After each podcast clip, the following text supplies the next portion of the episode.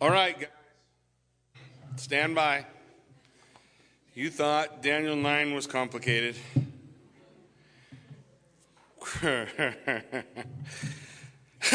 we will try to put the cookies on the bottom shelf. So we're going to take a look at Daniel 11. It's going to take us three weeks to look at Daniel chapter 11. And Daniel chapter 11 has encouraging things we need to understand about God uh, that will help us today. Now, the good news of Daniel chapter 11 is we don't have to wonder how it's going to be fulfilled. Now, sometimes when we go through the book of Revelation, we look forward. Um, sometimes we can be confused by how all the pieces fit together. The beauty of prophecy is when we look back on prophecy that's fulfilled, it is all lined out just so. So, Daniel 11 is, is going to be dealing with um, primarily the king of the north versus the king of the south. And it is, as far as I know, the only chapter where God speaks prophetically over the 400 silent years. Now, if you remember when we talk about the 400 silent years, those are 400 years after the end of the prophets until Messiah. God didn't say anything to his people. When I say God didn't say anything, they had the word of God, but they didn't have any living prophets. No one prophesied for 400 years. So, the time period that that's dealing with, we see in Daniel chapter 11. So, we're going to jump in. We're only going 20 verses tonight, unless we don't make it that far. So, that's possible. I think that's on. Am I dead? Do I got to turn it on? That'll help. Sorry. Is that better? Okay, I can always holler. All right, Daniel 11, uh, verses 1 and 2. And as for me, in the first year of Darius the Mede, I stood up to confirm and strengthen him. And now I will show you the truth. Behold, three more kings shall arise in Persia, and a fourth shall be far richer than all of them. And when he has become strong through his riches, he will stir up all against the kingdom of Greece. All right, so we look at Daniel 11. Remember what was going on? Daniel 10, we saw Daniel receiving a vision, praying to God. He sends an angel. The angel tells him, Hey, I came uh, as soon as you started praying, but I was, remember, we had angelic battleground going on. He was withheld by the prince of Persia. Michael, the chief prince of the nation of Israel, came to set him free from the prince of Persia, and now he's, he's talking to Daniel. He said, "Let me. Let, I'm, I'm going to. I'm going to give you understanding about the vision that you've seen." So he says there's going to be Daniel's during the time of the Persians right now. So he's telling Daniel something significant is going to happen in the kingdom of the Persians that's going to lead to the kingdom of, the Greeks. You all remember this the the prophecy, the dream of the statue. Head of gold, chest of silver, body of bronze, legs of iron. You guys with me? He had Babylon, Medo Persia, Greece, Rome, right? The, the, the kingdoms of men, always one passing to the next, to the next. That hasn't stopped, by the way. We still have kingdom passing from one to the next. If you've been around as long as I have, you know there are some countries we used to be able to find on a map you can't find anymore. And uh, maybe there will be more before the, our current time is over. The Kingdoms of men are always falling into disarray, falling apart. They, they cannot stand. The final point of the dream is there's a rock in heaven, not cut out with hands, that's going to destroy all the kingdoms of men and become the kingdom of God. So we know the Persian Empire is going to pass to the Greeks.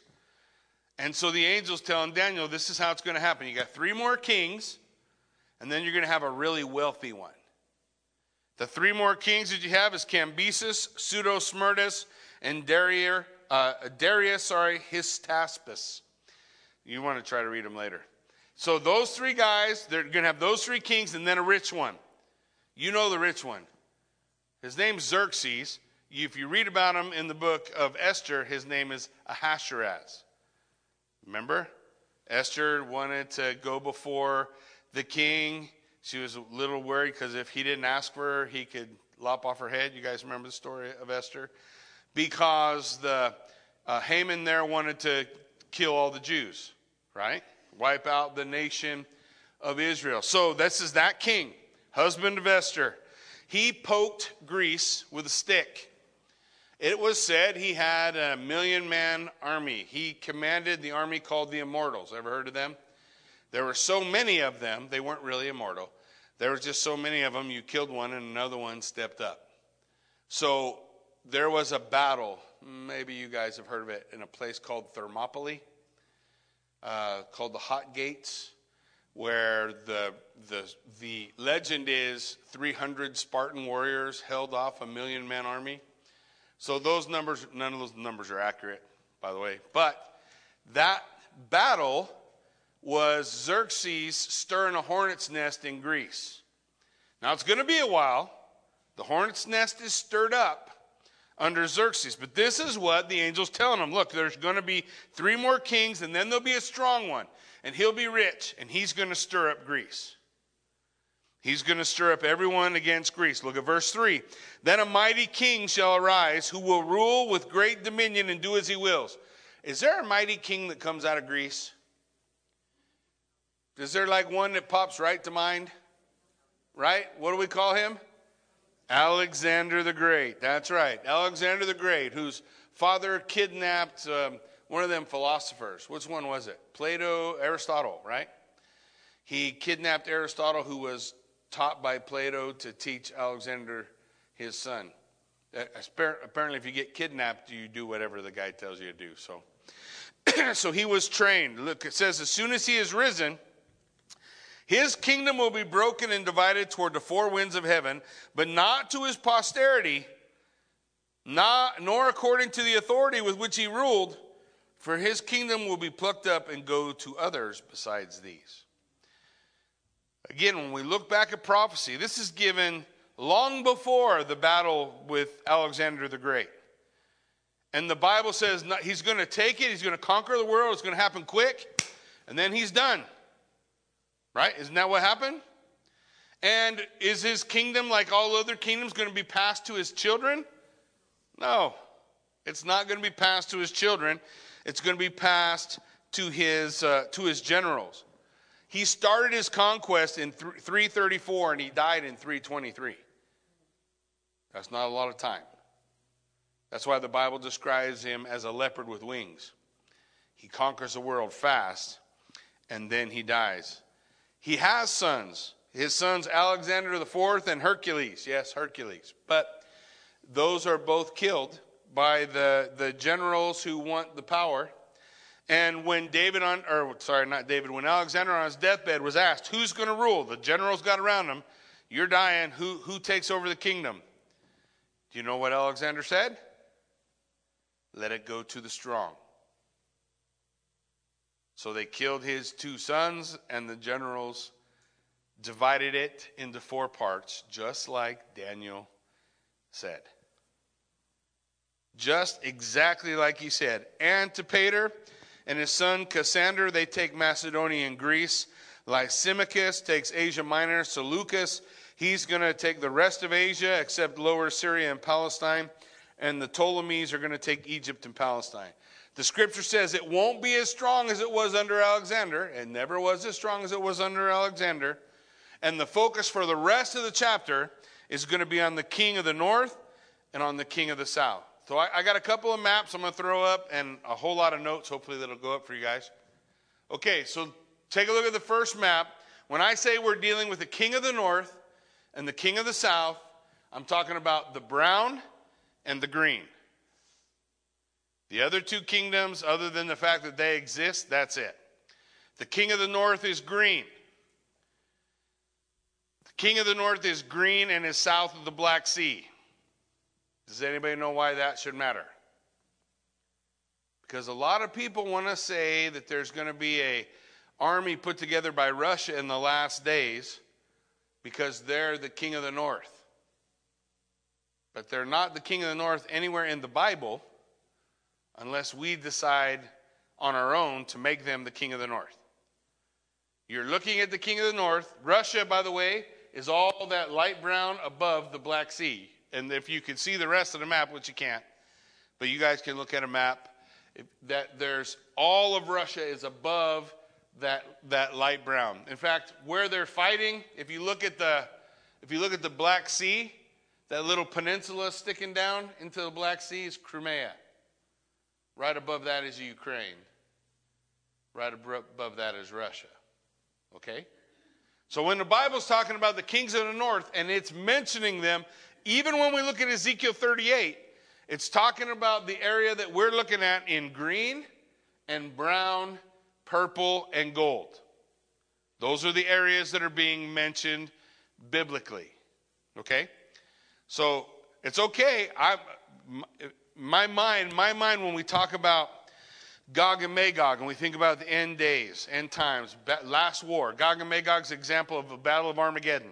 You guys heard of Armageddon, right? Where all the armies of the world come against Israel. Gog and Magog, Ezekiel 38, what's happening? All the armies of the world coming against Israel.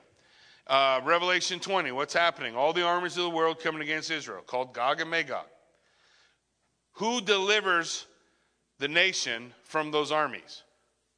The story's the same in all three, right? God delivers them. He doesn't need any of their help, does he? He doesn't need any of their help. He delivers them in Ezekiel 38, he delivers them in Revelation 19, and he delivers them in Revelation 20. So don't let all of those things get you too wound up around the axle. If that army, if all the armies of the world tomorrow line up against Israel, that's where it's not our job to fix. Who's going to fix it? God's going to fix it. Every time Gog and Magog are mentioned, that's the result. Okay, so keep that in mind as we're looking at this. King of the North, can we, we put that back up or did it go away for good? Um, okay, so King of the North, Seleucid. Say it with me, Seleucid. King of the South, Ptolemy. For I don't know why Ptolemy starts with a P, but Ptolemy starts with a P. I don't know. So if you look along the Mediterranean, you guys see the Mediterranean there? Uh, to the left of the brown? If I had a pointer, I'd point at it. That's Egypt, the, the edge of the brown, moving toward Libya. And there's something called the Via, uh, Via de, Damaris. Is that right? Via, Via, de, Via Damaris. I think it's Via Damaris, the way of the sea. So the way of the sea is the trade route that runs from Egypt along the Mediterranean, all along the Mediterranean Ocean, and then it shoots across to Babylon because Babylon has all the money and Egypt has all the goods. And so they're trading always from Egypt to Babylon. So if does it matter if you control this piece of land? If you control that piece of land where all the trade is happening, then you get to tax everybody who's buying and everybody who's traveling and everybody who's selling. So the Ptolemies control the majority of it and then the Seleucids control the rest. And they're going to spend 400 years fighting over who gets to be in charge of that. You want to take a guess at what nation is in the middle of that brown? Right on the way of the sea. So every time an army comes from the north to the south, they're going to come through Israel. Israel's going to get slapped around. Every time an army goes from the south to the north, they're going to pass through Israel. There's going to be a lot of trauma that's going to be associated with what's going on. I got another map. You guys have that one too? Oh, I, I cut it off the wrong way.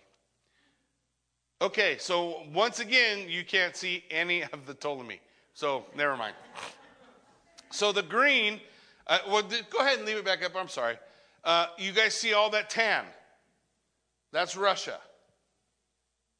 So the tan up above, uh, not all of it, but from the middle of the Black Sea back to the right, that's all Russia. So I'm not saying Russia's not above them, but it's way beyond the realm of where the Bible's talking about nations. Okay? Just so you can kind of get the geography in your mind. So as we look at these next 20 verses, we're going to go kind of quick through them, and I'm going to have the verse, and then I'm going to have the fulfillment, the historical fulfillment. Here's what I want you to understand God was in control of it all. He told us what was going to happen hundreds of years before it did, and it reads just like a history book. This is why some uh, scholars in the world, unbelieving scholars, look at Daniel and don't know what to do with it. Okay, Daniel was in the Septuagint, which was copied into Greek in 270 BC. So there's, there's no way for all of this to have been historically written, like after it happened. So the scholars are, are a little bit, I don't have a problem because I start with the Bible where it starts in the beginning, God. Um, if, if God says it can happen.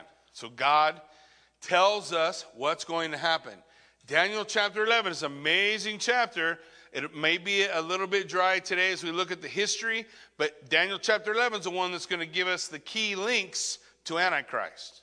So if you want to understand Antichrist and what we're looking for in, in that realm, it's all Daniel 11, and then Daniel uh, finishes up in Daniel chapter 12. So, so all of this is important for us to get a little bit of an understanding. All right, we're going to start with the king of the south. We're going to move fast. Everybody ready? Okay, engage your mind. Here we go. Verse 5 The king of the south will be strong, but one of his princes shall be stronger than he and shall rule, and his authority shall be a great authority. Fulfillment. The king of the south was to be Ptolemy the first, son of Lagus, whose ambitions extended far beyond the borders of Egypt, over which Alexander had put him in charge, from uh, all the way to Palestine and the rest of Asia. Verse 6 After some years, they shall make an alliance, and the daughter of the king of the south shall come to the king of the north to make an agreement but she will not retain the strength of her arm, and, and he and his arm will not endure. But she shall be given up, and her attendants, he who fathered her, and he who supported her in those times. Here's the fulfillment. The agreement was a proposed peace treaty that called for Antiochus II to marry Berenice, the daughter of Ptolemy II. But Antiochus already had a wife, a powerful and influential woman named Laodice. She did not take kindly to being divorced for a political uh, marriage.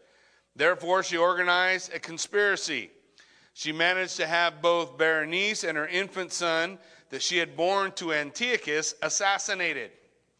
Not long afterward, the king himself was poisoned to death, 247 BC and the pro Laodice party engineered a coup d'etat that put her in power as the queen regent during the, uh, during the minority of her son, Seleucus II. In this manner, the prophecy was fulfilled concerning Berenice that she should be handed over uh, along with the nobles who supported her in Antioch. Look at verse 7. And from a branch from her roots, this is talking about Berenice. A branch from her roots, one shall arise in his place and come against the army and enter the fortress of the king of the north and deal with them and shall prevail. Ptolemy, Philadelphus, was succeeded by Ptolemy Euergetes, who was the brother of Berenice. She is uh, the branch from her roots. Uh, Ptolemy Euergetes organized a great expeditionary force against Syria in order to avenge his sister's death. The war raged from 246 to 241. Finally, he returned to Egypt laden with spoil. He succeeded on other fronts as well, for he reunited Cyrenaica at the western end of Libya with the Ptolemaic domains after it had enjoyed 12 years of independence. He also recovered all his father's conquests on the coast of Asia Minor and temporarily gained control of some of the portions of Thrace. We go on to verse 8. He shall also carry off to Egypt their gods with their metal images and their precious vessels of silver and gold, and for some years he shall refrain from attacking the king of the north. So Ptolemy III recovered the idols and 40,000 talents of silver of Egypt taken by Cambyses in 524. So he's going to bring those things back uh, back home. Verse 9 Then the latter shall come into the realm of the king of the south, but shall return to his own land. Seleucus Callicus, or Seleucus II, conducted an invasion of Egypt, although he never entered Egypt itself. He retained uh, control of northern Syria and Phoenicia. Um, now, in verse 10, the focus is going to shift to the king of the north. So, this has all been things dealing with the king of the south. It's always against one another, but you get the idea. The prominence of the north in verse 10. His sons shall wage war and assemble a multitude of great forces, which shall keep coming and overflow and pass through again, shall carry the war as far as his fortress. So again, Seleucus, Callinicus had two sons, Serenus and Antiochus the Great. They stirred up for war. After Serenus was killed in Asia Minor, Antiochus the Great moved through Egyptian territory and captured the Egyptian fortress Gaza. Ptolemy Philopator offered no resistance at this time. Okay, Daniel 11 11. Then the king of the south, moved with rage, uh, shall come out and fight against the king of the north, and he shall raise a great multitude, but it shall be given into his hand. Ptolemy Philopator raised a huge army 73,000 men, 5,000 cavalry, 73 elephants, and overcame Antiochus the Great, so that the army of Antiochus came into the hands of the Ptolemies. And when the multitude is taken away, his heart will be exalted, and he will be cast down tens of thousands, but he shall not prevail. Ptolemy Philopator defeated Antiochus at Raphia, caused the Syrians to lose 10,000 infantry, 300 cavalry, five elephants, and took 4,000 prisoners. One of those is a guy named Antiochus the Fourth. You're going to want to remember that name. He's coming back. Verse 13 For the king of the north shall again raise a multitude greater than the first, and after some years he shall come on with a great army and abundant supplies. Antiochus the Great raised a greater army because of the successes in the east in 203 BC. Antiochus saw his opportunity to strike at Egypt again, since Ptolemy IV had just died and was succeeded by Ptolemy V, who just happened to be four years old.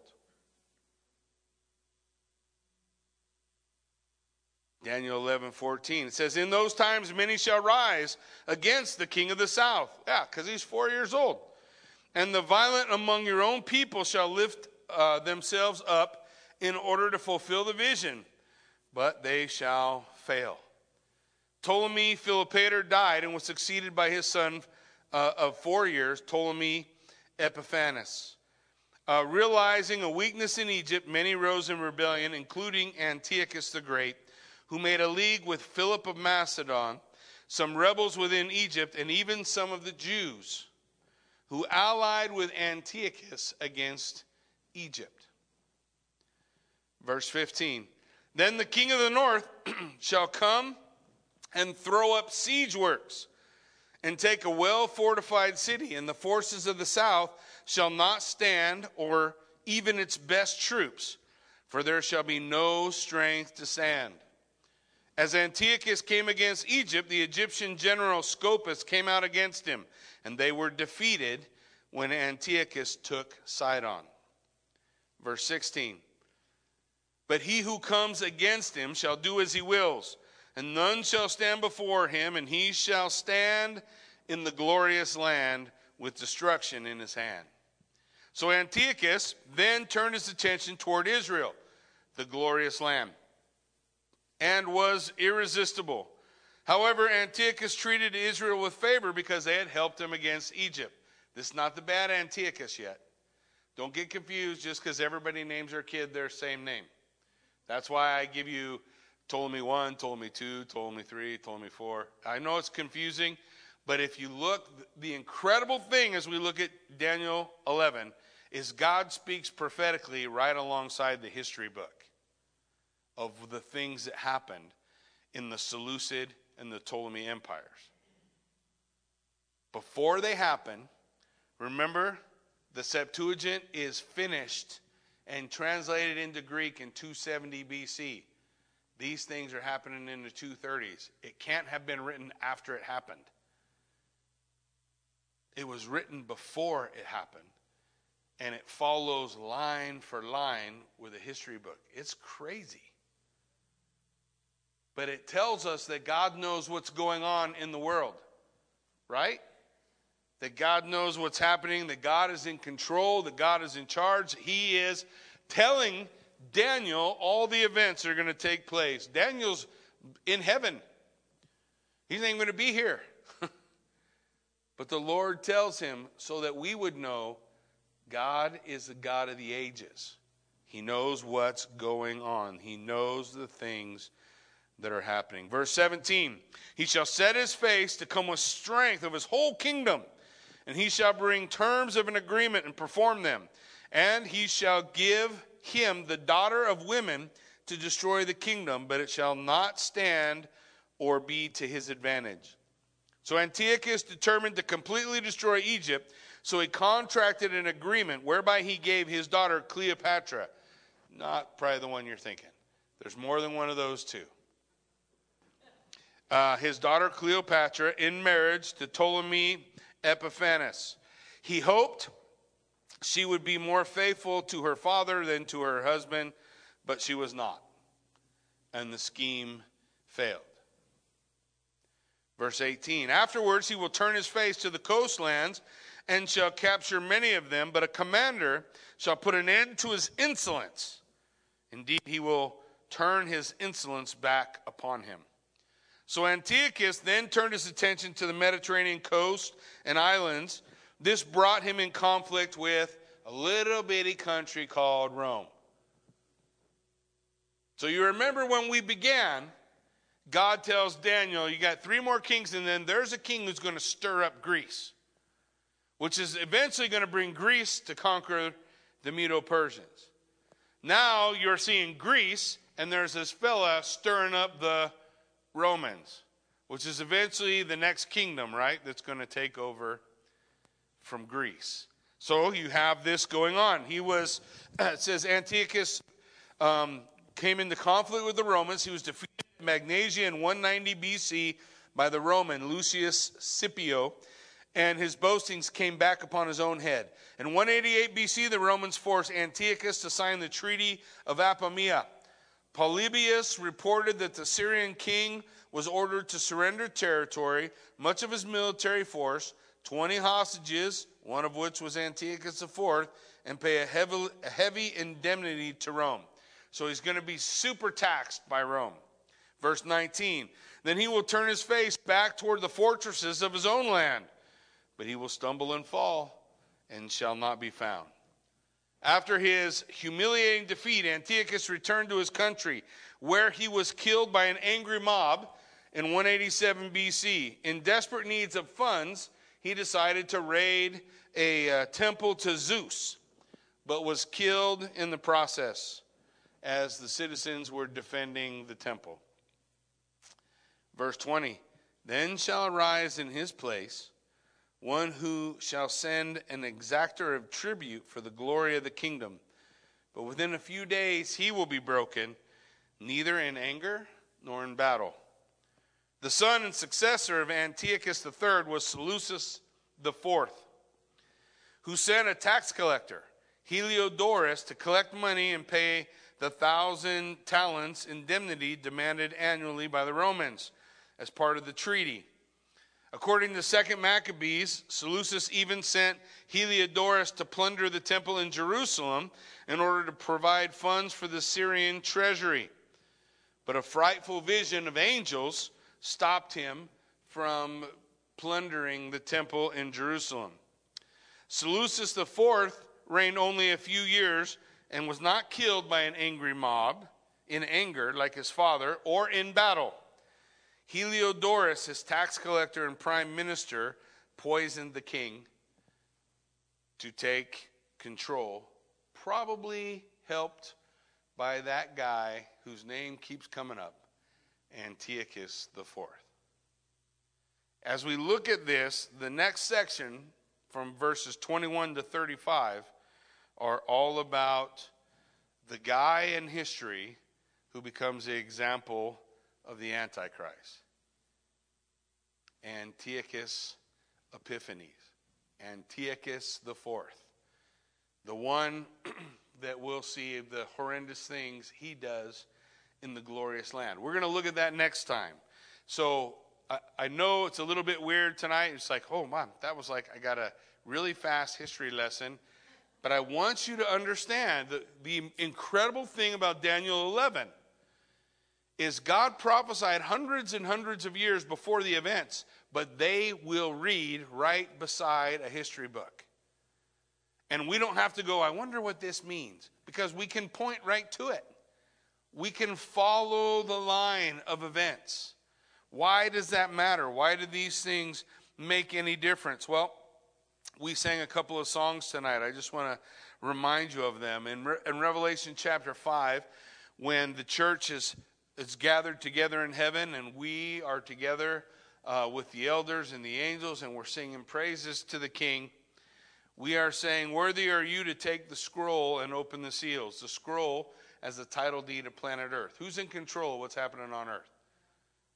Look, it's not Putin, it's not Zelensky, it's not Biden for sure. It's not China, it's not all the other things we think. What we need to understand is the God who can tell you what's going to happen before it happens is the one who's in control. He's in charge. You don't have to be afraid. You don't have to be worried about it. He is worthy to take the scroll and loose the seals. For you were slain, and by your blood you ransomed the people for God from every tribe, language, people, and nation. How many people around the world has God saved? From everyone, from every group, from every country, right? Are the Russians saved? For sure. Is there a church there? Yeah. What about in Ukraine? Yeah. What about in China? Yeah, he has saved people from every tribe and tongue. And you have made them a kingdom of priests to our God, and they shall reign in the earth. Do you know where all this is going? If you were back in Israel at the time of this north and south battle, and everybody, every time you turn around, there's another army walking through your yard, you would be saying, Oh my gosh, what in the world is going on? But if you read the book of Daniel, you'd be able to say, Oh, the Lord told us several hundred years before this happened, this was coming. Has the Lord told us about what the end times were going to look like? Is it to make us afraid? No. It's to help us know God is in control. So, what is it that the group, us together with the angels, are saying to the Lord? Worthy is the Lamb who was slain to receive power, wealth, wisdom, might, honor, glory, and blessing. And then John says, I heard every creature in heaven on the earth and under the earth. It's everybody making this proclamation to him who sits on the throne and to the Lamb be blessing and honor, glory and might forever and ever. God is bringing history to its proper conclusion. How many times when God stands before the people does he say these words? Do not be afraid. The Lord says, Don't be afraid or dismayed, for the Lord your God is with you wherever you go, no matter what happens. If gas prices go higher, He's still with us. I saw the greatest meme of all time today. You guys know what a meme is? I saw the greatest meme. It says, probably because gra- gas prices were going so high, that's why all the armies in Revelation are riding horses. They might have something there. they might have something there. So I hope that you'll enjoy this journey. Two more weeks we'll be in 11. Next week, talking a lot about the precursor to the Antichrist.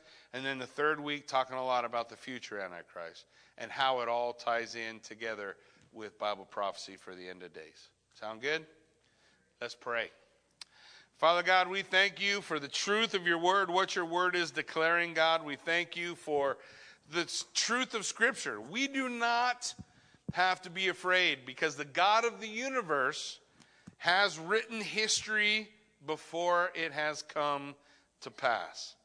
Lord, you tell us so that we can know, so that we can put our faith and our hope and our trust, Lord God, in what you have done, what you are accomplishing, and what you continue to accomplish. Lord, we can know beyond a shadow of a doubt all the things that you have planned for those who love you. We thank you, Lord, that we can um, just hold fast to your truth, that we can say, Look, I'm not going to be afraid, I'm not going to be dismayed because God is with me wherever I go. No matter where I am, no matter what is going on, I can put my trust and my hope in Him. So, Lord, we thank you for the truth that you have told us, the end before it comes. Not so that we would be afraid, not so that we would despair, but God, so that we could know you are in control. We give you all the praise and the glory for it. In Jesus' name, amen.